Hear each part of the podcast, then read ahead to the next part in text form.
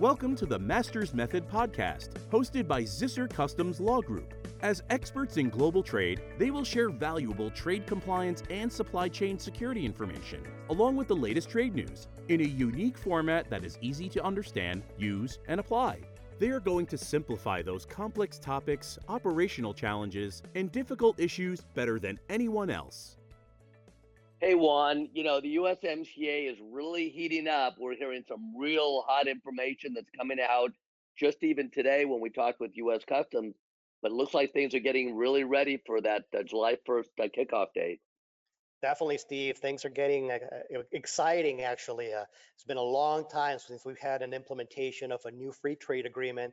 And like you said, Customs mentioned some very, very exciting news this morning uh, that we're hoping that we can, you know, share with you guys today in this important podcast. Hello, everybody, and welcome to the Masters Method podcast. I'm Steve Zisser, a customs attorney, and I specialize exclusively in the area of import and export law and supply chain security. And joining me in our podcast today is our good friend Juan Moreno. Hi, Juan.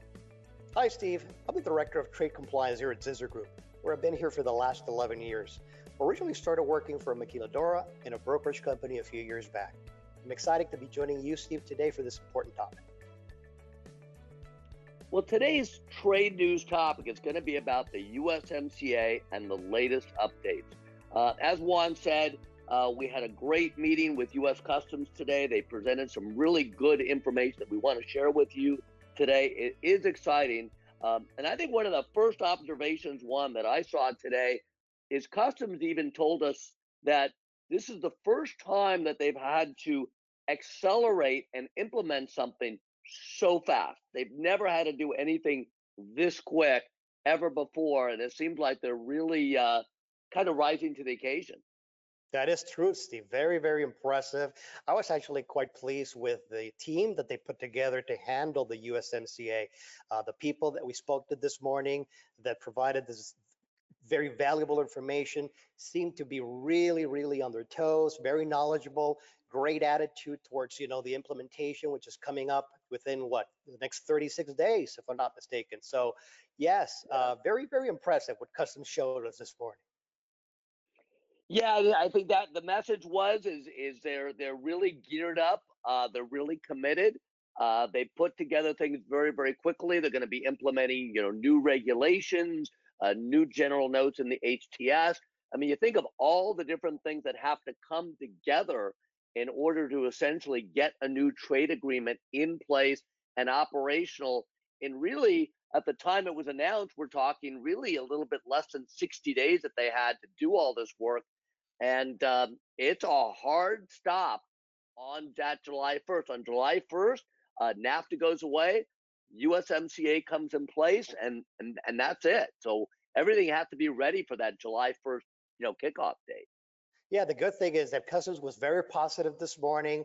Like you said, their attitude is we'll be ready. July 1st, a lot of what needs to happen will be in place and, and, and whatever might not be will be at least 90% there with only a finer tweaks and you know modifications needed in order for the full thing to be uh, on board. But for the most part, come July 1st, importers will be able to start claiming the benefit of the USMCA free trade agreement. So uh, yeah, great, great, great uh, time for this to happen.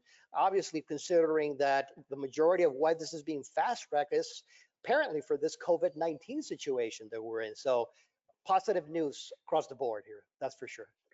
Yeah, I think one of the exciting things, also one that they talked about, was they are setting up, and they have actually set this up already, a USMCA Center of Excellence. That's uh, right. In Washington D.C., which they used to have a center. If most of you remember with NAFTA, that center eventually did go away, but for many, many years, they had a NAFTA center. Uh, I think that was based out in, out in uh, Dallas, Texas. And now they're going to have a USMCA Center of Excellence that's going to coordinate with all the Cs, uh, do all the training, handle all the Q and A's. That's great news for a lot of us that they're going to have all this kind of centralized approach for how they're going to manage the USMCA going forward. That's right. And also what we heard is that not only are they going to be sort of providing this sort of help desk type of service, but also training. they, one of the things that impressed me this morning was their talk about all of these resources that they're starting to put together, templates, tools and forms to make the trade understand the implementation, make it easy for companies to step into this new program and be able to take advantage of it. Yeah, they also told us, I think, that they're reaching out and they're actually now in the process of training all the centers of excellence, all the eight or so centers of excellence in the different trade commodities on the USMCA. So they're trying to create that expertise not only within the center, but also the expertise within all the different import specialist teams throughout the country on the USMCA. And I think that's really exciting too, because now they're going to also understand the process at the same time. That's right, Steve. Yes. Now, the good thing is that, like they mentioned also, a lot of what NAFTA has will still be in place. But most of the changes that we do see forthcoming are not really that significant. So from the from that perspective, it's great that that's not you know a new free trade agreement that's coming into play, and there's only a few things that we we would need to uh, you know be experts on or brush up on, so to speak. Yeah, but they're definitely doing that training and they're reaching out. So hopefully, like Juan mentioned earlier, you're going to see a lot of trainings. They said they're promising a lot of trainings are going to be online webinars uh, that they're going to host. U.S. Customs will be hosting these through the month of June, so watch for those. Uh, some are going to be very narrow and maybe topic specific. Some are going to be broader uh, type programs, but watch for those. I'm hoping that they don't just present those once in a webinar Juan. I'm hoping they record them and make them available on their website so that everyone can get access to them, you know, as we kind of move forward. I would agree that they must probably be thinking of doing some kind of on-demand type of uh, setup for this, Steve, where the people can view whatever they need to view to brush up on at their leisure, at their time, especially right now where everybody's kind of working out of their home office and uh, and so forth. So I see that yeah. coming. So one of the other things that we heard today, which was kind of interesting, and we've heard that that you know if you do claim USMCA status, uh, you do not pay any MPF. Merchandise processing fee is exempt. But they also said that if you do a post importation claim uh, through reconciliation or 520D claim, that you will not get MPF in any kind of a refund. But today, Juan, they kind of announced some really exciting news that that might change.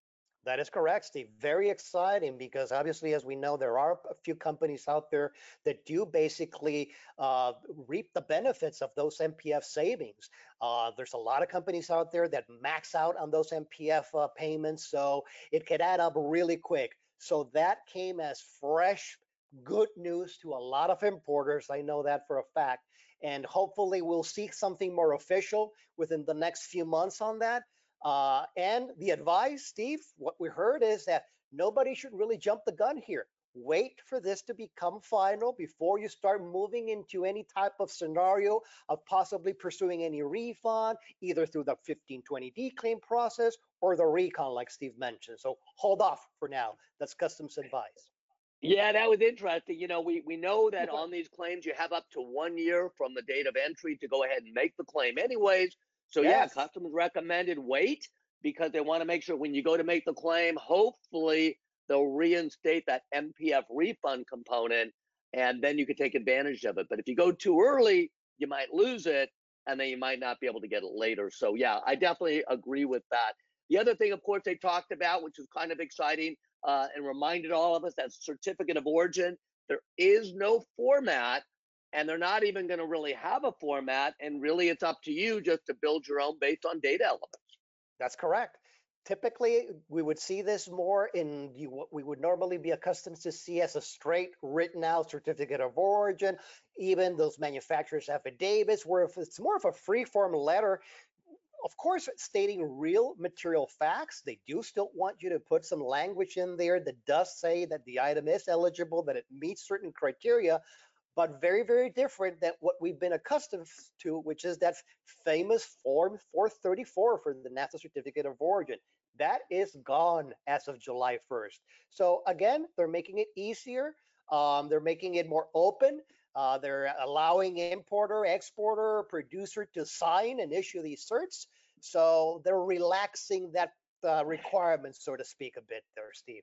Yeah, and as I said, for a lot of us, you know, my recommendation is probably you take the NAFTA cert, that kind of has all the data elements on it, anyways, and just kind of rebrand it. I think that's an easy approach that for a lot of people can certainly use going forward.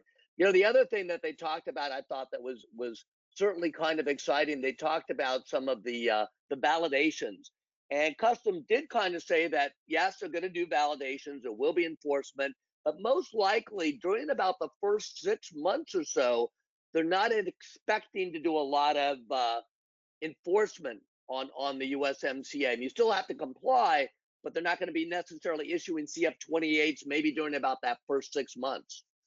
Yes, they did mention that, Steve. Very true, which was a little bit surprising, but yes, definitely that did they did mention. Now, what I do foresee, maybe sort of maybe being a little bit of a variable there is depends on your industry. Maybe automotive, maybe agriculture, maybe those will get a different look than the rest of the industries. Who knows? But yes, for what they said this morning, for six months, it'll be pretty much allowing the program to move sort of at its pace and see what happens, basically. Yeah, I think they were sensitive to the fact that a lot of us are going through a lot of issues at our companies. Maybe a lot of people are working remote. Maybe all that data won't be available. So. Certainly you can make your, your USMCA claim, make sure you have all the backup and all the support, but probably during those first six months are not going to necessarily be on you real fast to say, hey, what do you, you know, you have all your backup, you have all your information. I think that was certainly good news for a lot of us um, yes. as we start yes. this process. I agree, Steve. Well, a couple of other things they mentioned certainly uh, they're going to be coming up with new regulations. Uh, right now, those regulations are going to be set out in 19 CFR Part 182. Um, I think the old regulations were 181 in NAFTA, so it's going to be 182, and those regulations are supposed to come out in draft probably by about the middle of June. Um, so those should be available. And also, Juan, I think they talked about the new general note in the HTS. That's right. General Note 11 is going to basically replace General Note 12. 12 will be basically gone as because it's the, the one that covers NAFTA. General Note 11 will be introduced, and it basically what it'll what we'll see there is the rules of origin for determining whether you're eligible for the free trade agreement or not. So expect those to come, you know, prior to July 1st.